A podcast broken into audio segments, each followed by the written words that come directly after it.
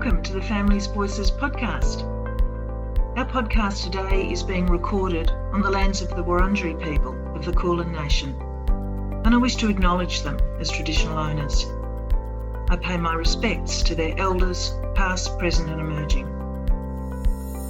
The Family Voices podcast is a series of conversations with families of young children with a developmental delay or disability.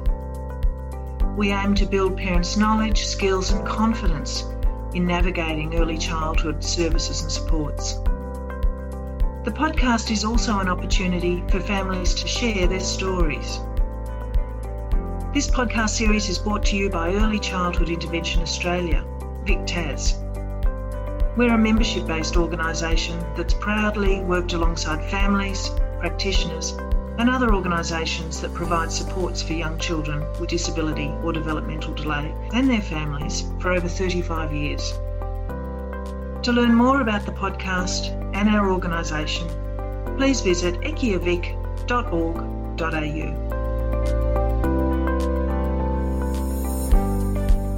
Hello, my name's Kerry Bull and I'm joined today by Sam. Hi, Sam. Hi. Really good to have you here and uh, so keen to hear your story today.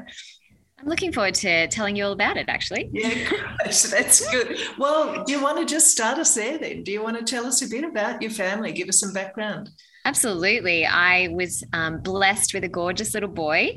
His name is Corby, and I'll use his name throughout um, our, our conversation today. And he was born about eight years ago, and um, we had a bit of trouble. He was born a bit early, and um, we found out while he was in the NICU that he might have some issues, and um, cerebral palsy might might be in his future, and um, it was. And so, as we went through our kind of little diagnosis, we've got this beautiful little boy with um, quad CP, which is um, all limbs affected cerebral palsy, and he is a joyful child, and he he and um, he just kind of makes makes our family fun. Um, my husband and I absolutely are so blessed to have him in our little family. It's just the three of us, and um, yeah, he's he's just joyful in everything that he does. He is such a sweet soul, um, and even though he can't do everything that everyone else can, he certainly does his best to get involved in society. Yeah, yeah. Well, I'm so keen to hear more about that, and and thanks for giving us that background. You mentioned NICU, so you're talking about yes. the natal intensive care unit where he, yes. he spent some time when he was first born. Yes, so in um, in the NICU, uh, and we're from Newcastle, so beautiful John Hunter Hospital. Um, they looked after him in his first four weeks of life. He was born four weeks early, um, and they did lots of tests uh, in the NICU because he he came out and he was struggling a bit with his oxygen levels um, and a bit of seizure activity, and so they did lots of blood tests, um, talking about metabolic illnesses, possibly genetic, um, you know, traits and things that might have been problematic, and then they did MRI which found some abnormal brain matter. Yeah. Mm-hmm. Mm-hmm. You knew when he was just a tiny bub that you were expecting to see some developmental concerns with him, and that was sort of on your radar from the get go. Yes. So um, as we went through the quite high level, there's different levels in the NICU, but we were in the high level um, measuring his seizure activity, and then we, you know, went on to oxygen. As we were going through all those levels, they were wonderful. They assigned us um, some social workers as well as some um, doctors that talked us through some of the problems that he was having, um, and they were great, very um, what would you call it? User friendly language rather than jargonistic which was really good and helped us feel confident um, even though there might be issues that um, that we could work through the system as well as the hospital system and that we would be supported. And there was lots of programs in place that could continue to help us understand what might be his issues moving forward. They knew we would have some but we didn't know what they might be. Um, they just knew that he had, had been oxygen deprived at some point, um, and what was going to be the issues, we had no idea at that point. There was just a possibility of brain related disabilities, which included cerebral palsy. It's a big umbrella term yeah. for any of those brain related illnesses. Yeah, mm. sure, sure. It's it's good to, uh, for us to hear about how the medical practitioners communicated with you and they kind of debunked some language because it's the experience, and I think even you just using the term NICU, you mm. start developing a bit of a language, don't you? A new language that you're learning. Absolutely. And it's so tricky when you've just given birth, it's your first child, and you have no idea what you're doing. Um, and you're thrust into this environment of tiny little babies and you don't know how to deal with your own baby he's hooked up to all this equipment it's terrifying and overwhelming and you have these emotions and um, overwhelming need to try and fix everything and it absolutely you can't. And so people it's so important to have people there that can talk you through all of the steps. This is what this lead means. He has this attached here because of and having those people there in the early stages just calms you down and then you can then explain to your friends and your family how to talk about your child and what it all means and then it becomes a bit more normalized early on. Um, if it if it's all unknown early on it's very very tricky to start navigating your life forward. Yeah yeah. So they they help you with the language even. They help you with understanding but the language to use to talk talk with others. Yeah. absolutely. The social workers were phenomenal. Uh, they they spent a lot of time with us talking through how uh, we were emotionally dealing with it as well as interpreting things for us if we needed to have any questions about what he was going through at the time. Mm. Mm. And and Sam, you said Corby's eight now, but I understand that you live in an area where it was a trial site for the NDIS. So the National Disability Insurance Scheme was in place when Corby was born. How how old was he when you got referred to the NDIS? He was approximately about six months old. We were put into the, this hospital system first, and then as he was transitioned out of the early intervention in the hospital, um, NDIS just started being rolled out in our local area. Hunter, the Hunter region in New South Wales, was a rollout area for the trial NDIS scheme, and we were very lucky. Uh, we he was perfectly suited as a candidate and uh, we got rolled into it when he was about six months old so his first official plan started at six months old yeah. And wow, what changes you must have seen in the NDIS over the last eight years. Um, Absolutely. Uh, yeah, extraordinary changes for you to navigate. What's happening for you now in terms of managing your NDIS plan?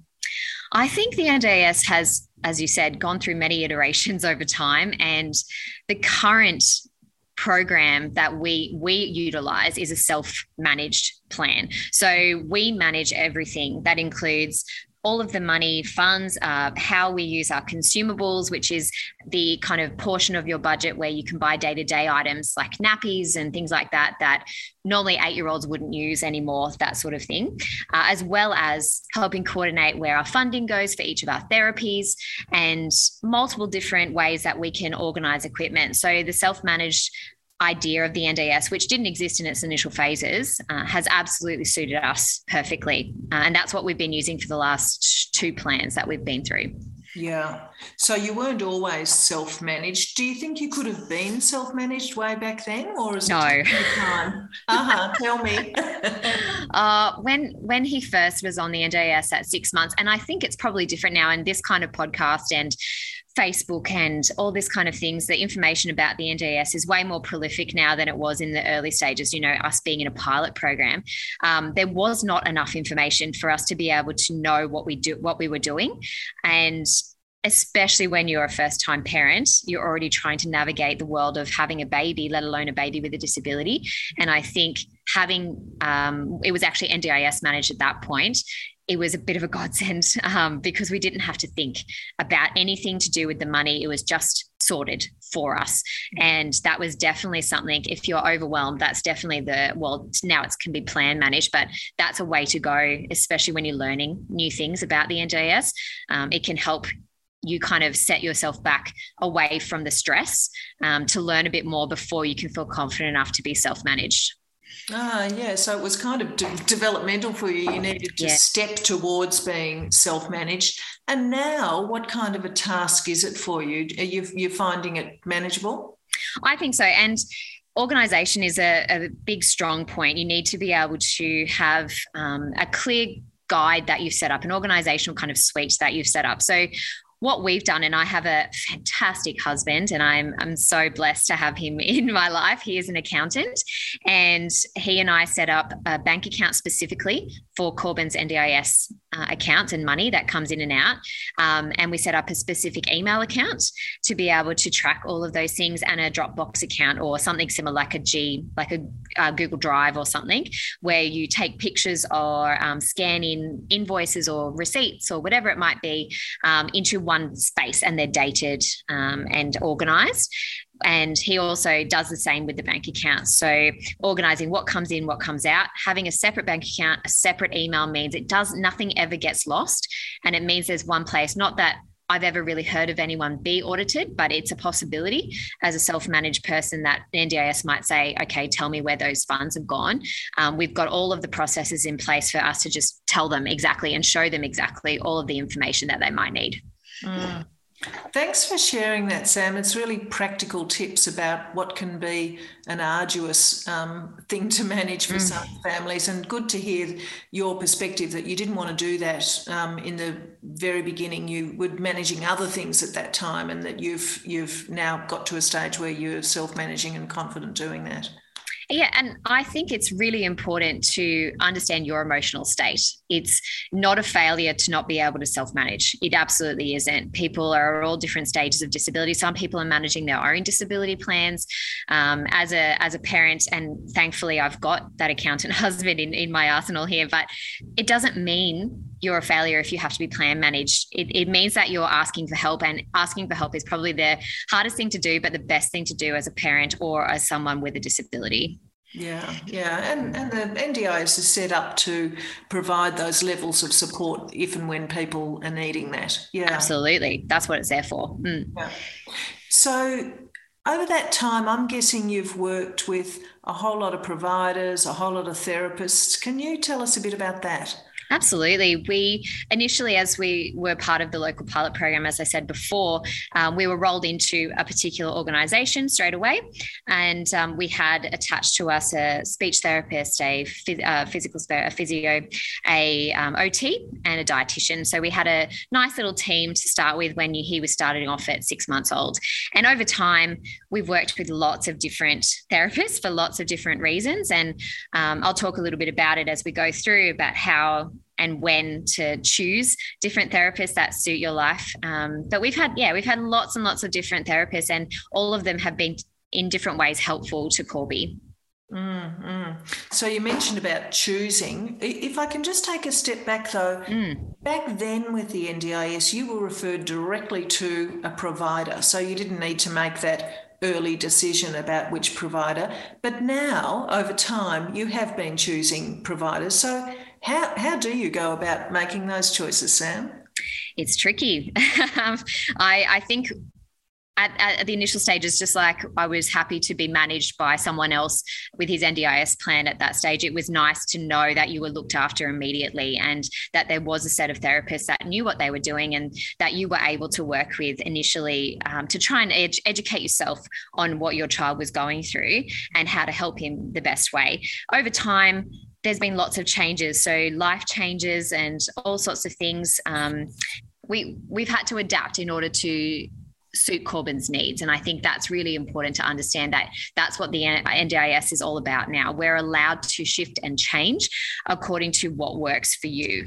And so sometimes it's just life change. So some of them moved out of the area, or I might have moved into a different area. Um, sometimes they don't fit your schedule, and so you know I needed I needed a therapist on a Monday because that was my day off when Corbin was younger, and that's that's when I and she didn't work Mondays anymore, and that was okay. It's okay to shift you know, in that sort of situation, it doesn't suit you. We already know how overwhelming it is to have a child with a disability. You shouldn't have to shift everything to make something work. Heaven and earth are already problematic. You don't you don't need to move it all to suit them. Um, and I think it's super important that you have a positive team around you that love your child and that do the best they can to make sure your child is doing the best he can or she can. Mm. Mm. I'm interested too that you talk about this team and about the therapist needs to bring something to that team. And that's really what a team is, isn't it? Absolutely. Everyone, everyone bringing things. Parents bring a whole lot of knowledge and understanding and expertise and wisdom about their child and family. And uh, therapists uh, bring a whole lot of clinical uh, expertise around their practice um, and, a, and a good knowledge of evidence-based practices and so on. And that's uh, that's part of teamwork. But What What do you think about teamwork, Sam? What's made your teamwork so well? I think having agency to choose the team has been such a wonderful thing. So you never feel stuck and the confidence grows. And, you know, we're eight and a half years in. And so my confidence grew and grew that I, I knew my child enough and I knew what therapists could give me. And I, I have developed this wonderful, wonderful team that complement each other. They are positive, they are up to date, they work with us in what Corby needs, but also what our life needs, because sometimes it's not going to work. So, you know, if you have a particular goal, but it's not going to work for the next three months for your family, that's okay. And the therapist can work around that. They also work beautifully together. Now, they're all independent, um, they're not in a a kind of collective group agency. So where we end up being the head of the team. So my husband and I, we're the team head. And so everything either comes through us. But what is so beautiful is I need them to be independent and I also need them to be proactive. And they're fantastic at talking to each other. And so I give them permission to do that. And I, you know, write little no confidentiality or, you know, sign waive my confidentiality. And I expect them to talk to each other. So, you know, I'll say, oh, can you please talk to so and so about that? I need to know how my feeding will affect this chair. So I need the OT and the speechy to talk to each other and maybe organize a joint session uh, where we can actually address both the seating position and the feeding itself. So the proactive nature of them and the, just their desire to do the best for my child is what our team is all about. Yeah. And at a really practical level, Sam, that must mean you're allocating funds for them to work as a team, to communicate together and do joint visits and so on and that's the beauty of self-managing. So it's it's a little bit trickier with the plan managing because they get allocated a particular pool of money and it, it's not as, as easy to be transparent. Whereas we're able to say okay i need you to spend an hour talking and and making a plan of corbin's new seating chair or, or his new bike or whatever. I need the physio and I need the OT to work together for an hour. I can, I'm both of you bill me an hour for that. And so um, we make sure our therapists know that we will happily pay for that time. And it's important. Everyone knows you, if you work, you understand that your time is precious. And so we're not expecting them to be working outside of that time frame of their own goodwill in order for them to do something for our child. Mm. So you, it sounds to me like you're really prioritising that teamwork element by thinking in that way about waiving um, communication um, so that they can talk to each other, but also you're funding them to do that. Absolutely. And it's, yeah. like I said, it's very important that they know we support them as much as, so it gives them confidence and it also gives them agency to support us. So there's, there's always a two way street and they know that we're not going to expect more of them than what they should be doing because everyone's a professional with time constraints. So I want them to know that I value their time. And when they come to our house, you know, they value my time. They're, they're on time and they, they're respectful with my time and they come in and they're, they're prepared, mm. uh, and that's what I expect of my therapists. Mm. mm. Is there anyone else in the team, Sam, apart from the three therapists that you've mentioned, and, and you you two as the head? And I, I reckon Corby's probably you know central to that uh, being the head of the team. Yes, he's he's what is it? The neck that controls everyone. That's that's my child. He's he's oh, he's such a joy. Everyone absolutely loves working with him. I just had a speech speechy finish actually this week because uh, she's gone on maternity leave, and uh, she just said, "Oh, I just I don't want to leave him. I you know I can't. He's just so wonderful. She's getting choked up. Um, and they're invested. They're invested in him, which I think that emotional connection is also really important because they become not just a team, but part of your family. Yeah. Um, because they're there all the time. You know, some of them are there once every fortnight and they're just, you know, constantly connected in. And yeah, I I think the team is also not just those therapists because while the professionals are important. We have teams of, we've got grandparents involved and we've got friends and family that adore our child that come along and go for walks with us or help us pull him along when he's, you know, doing his bike work and um, all of those things. But we also have an amazing school that backs us up during those school hours and a beautiful support learning officer, which is his teacher's aide, and a teacher that goes above and beyond to learn about him and how to teach him well. We just Oh, I'm so, so absolutely incredibly blessed with people that want to do things in order to make Corby both included um, and feel valued. Yeah. Um, you talked, Sam, about um, you used some words like respect earlier yes. about um, respect, and it seems that you've got enormous respect for the team around that you've built around you as well. It's a two way thing. It's absolutely, and I think if I don't respect them and their time, um, I shouldn't be expecting that same kind of value back. And that's part of who we are as a family. And that's what my husband and I have in our kind of value system. And I think that's so important to build a really strong, competent team that is respectful. And we respect them because they are good at what they do. Um, and they respect us because they want to do the best by Corbin. And everyone works really well together because of that value we have for each other. Yeah, it's a good thing for us to hear about. You you mentioned Corby at school and what a great teacher and, and teachers aid um, that are there at the school. How how's he enjoying school? Tell us about oh, it.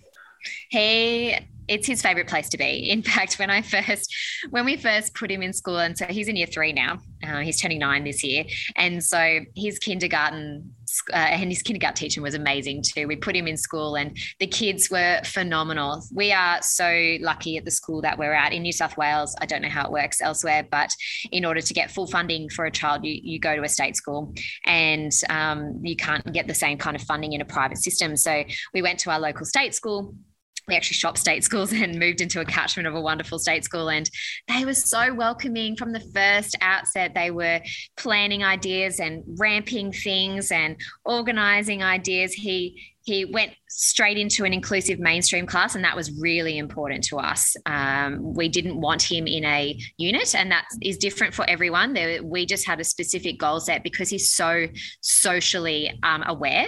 We decided that mainstream was the best option for him. He has no behavior issues. He absolutely adores people, and he is a great listener um, and a really good addition to a school environment. So I didn't want him in a particular like unit. He probably will be be that when he gets to high school. But for primary school, it's about inclusion for me. And I am a teacher. And so it's really important for me to have um, my child in a mainstream class and he's learning as much as he is teaching others uh, about disability and having him visible in the classroom makes him real to other students and their parents and it means that disability becomes more visible in the public. And for me, that's a key goal of mine throughout kind of Corbin's life is that we're going to educate people about how he knows exactly what you're talking about. He doesn't have to be babied. He doesn't, you know, he loves life and he doesn't have to be put aside just because he has a disability. Powerful words for us, Sam. So it sounds like the the social aspect is is important to you, but that's not all. There's a whole lot of other things about your values and so on. And I'm really pleased to hear about how you mentioned the school was so welcoming. It sounded like they made adaptations even before he um, began there. You, you mentioned ramps and those sorts of things. So they they had to make physical adaptations ready for him. Yes, so I did a bit of research before we put Corby into school, and so what what needed to happen was as he was heading into school, we needed twelve months out to tell the school that a child was coming in with a disability. And so we did lots of meetings with the school about 12 months out. We did a child psychologist and counselor kind of appointments to see where he was going to sit in the school as well. And then they did an audit of different classrooms and where he was able to access. Now, we were very lucky. They had a child with cerebral palsy, not so different from Corbin, go through maybe three years above Corby. And he's just graduated out to year seven this year into high school but the, a whole bunch of the school, including a disability bathroom, was already in place. Mm-hmm. And not just those uh, physical adaptations of the environment, but other adaptations that they can be uh, beginning to understand about Corby's learning needs and so on. Absolutely. They were putting learning plans in place. They were working together with their um, support team in order to make sure that he would be well looked after. And they involved me in every single step of that process.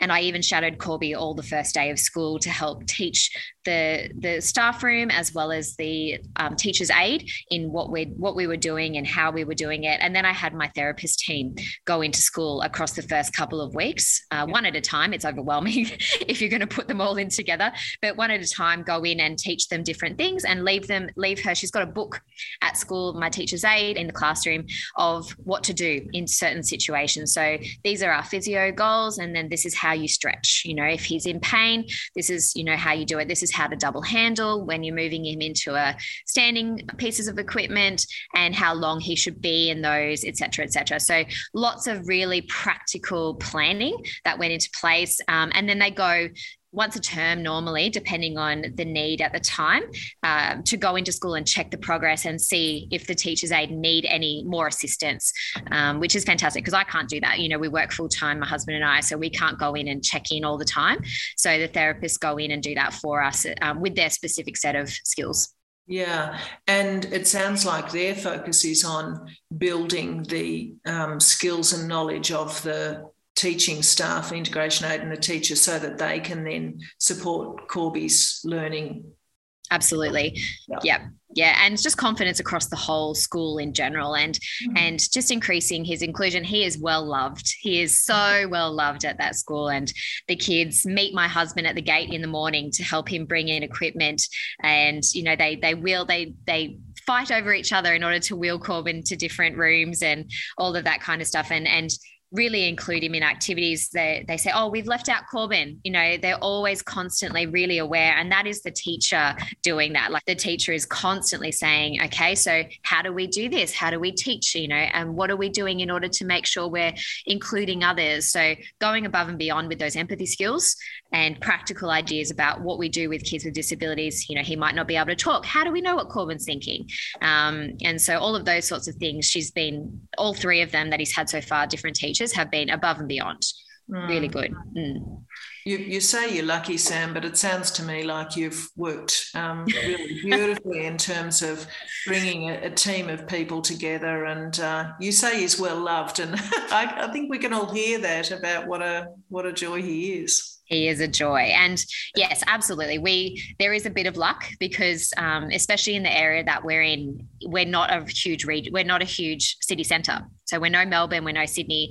So while newcastle has amazing facilities in the john hunter and all sorts of things like that it is still quite difficult to find specific niche therapists. Um, so it does get tricky, and so there is some luck involved. But you're absolutely right. It's it's about having that confidence to build the team that is perfect for you, and you know the just the way that he's been included at school has also been because of my advocacy. So um, actually having those meetings with the school and not demanding, but not backing down about what you actually need, I think is really important. Um, there there has been some pushback at certain stages about oh we can't accommodate that. And i'm like why? Tell me why and tell me give me some reasons why and let me let me find a reason or find a way around that. Let me talk to some people to figure out how we can make that work for corbin because it's not okay to just say no. So that has not that has been few and far between um, but it's really important to be involved and an advocate and not back down when you know what's important for your child Mm, mm. You talked about what's important for, for you and your family and for Corbin earlier about how your values are so important to bring to that. Sam, you've shared a whole lot of practical tips as we've been talking, which has just been great. Is there anything else before we finish up that you'd like to share with parents who are listening, or teachers, or therapists? There's a whole range of people that listen to these podcasts. Ah, it's I mean, I've had so many a variety of experiences, but I think, and I know that that's the focus of this podcast as well, inclusion is key. So the visibility of people with disabilities is so, so important. And you never, ever have to excuse your child or you never have to put them aside or make any kind of um, adjustments for them to be not seen in the public or not seen in the classroom, um, the more that they are visible, the more that they're made to be a part of society, the better actually society is. Mm-hmm. Good note to end on, Sam, and I couldn't agree with you more uh, in terms of society being all the richer for the contributions of people with disabilities. So, thank you. It's been really terrific um, hearing from you, and thank Corby on our behalf too. I will his story. he's a he's a beautiful child. Thankfully, he would he would actually be involved in this podcast if he was if I was at home.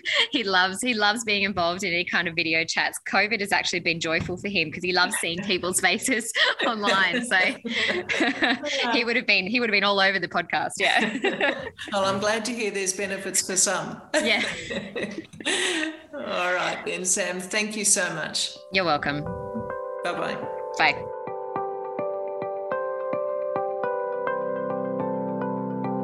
Sam brought such positivity to today's conversation. I loved how she talked about Corbin being joyful. What a great description. Sam has been involved in the NDIS for eight years, since Corbin was a baby, and she shared fantastic insight into how she navigated that over the years.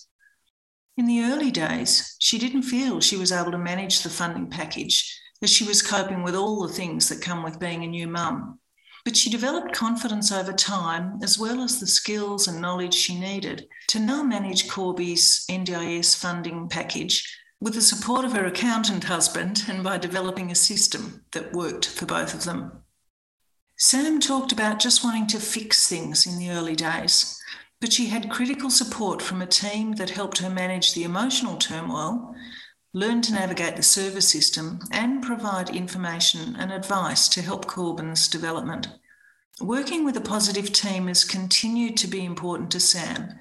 She spoke of the need to work with professionals that kept Corbin and the family at the centre, but were competent, proactive, up to date, and respectful of the whole family's needs. Sam reminded us that their team also includes committed teachers and aides as well as extended family and friends. She's committed to making the team work well together, and respect for each other seems foundational. Sam talked about her growing confidence several times in our conversation. She also talked about her increasing agency. I think of agency in terms of developing the ability to make good choices and being empowered or energized to take action to achieve the results you want. Sam spoke so strongly about the choices she makes and how her choices change over time to meet Corbin's needs as he grows up. I was impressed by Sam's focus on Corbin's inclusion in community life and contribution to society. She said that at school, he's learning as much as he is teaching others. And for Sam, as she said, inclusion is key. We hope you've enjoyed this episode of Family Voices. Make sure you subscribe on your podcast app and feel free to leave a review to help us gain more of an understanding of what types of conversations are helpful to you. More information about the podcast can be found on eciavic.org.au. Until next time, thank you for listening.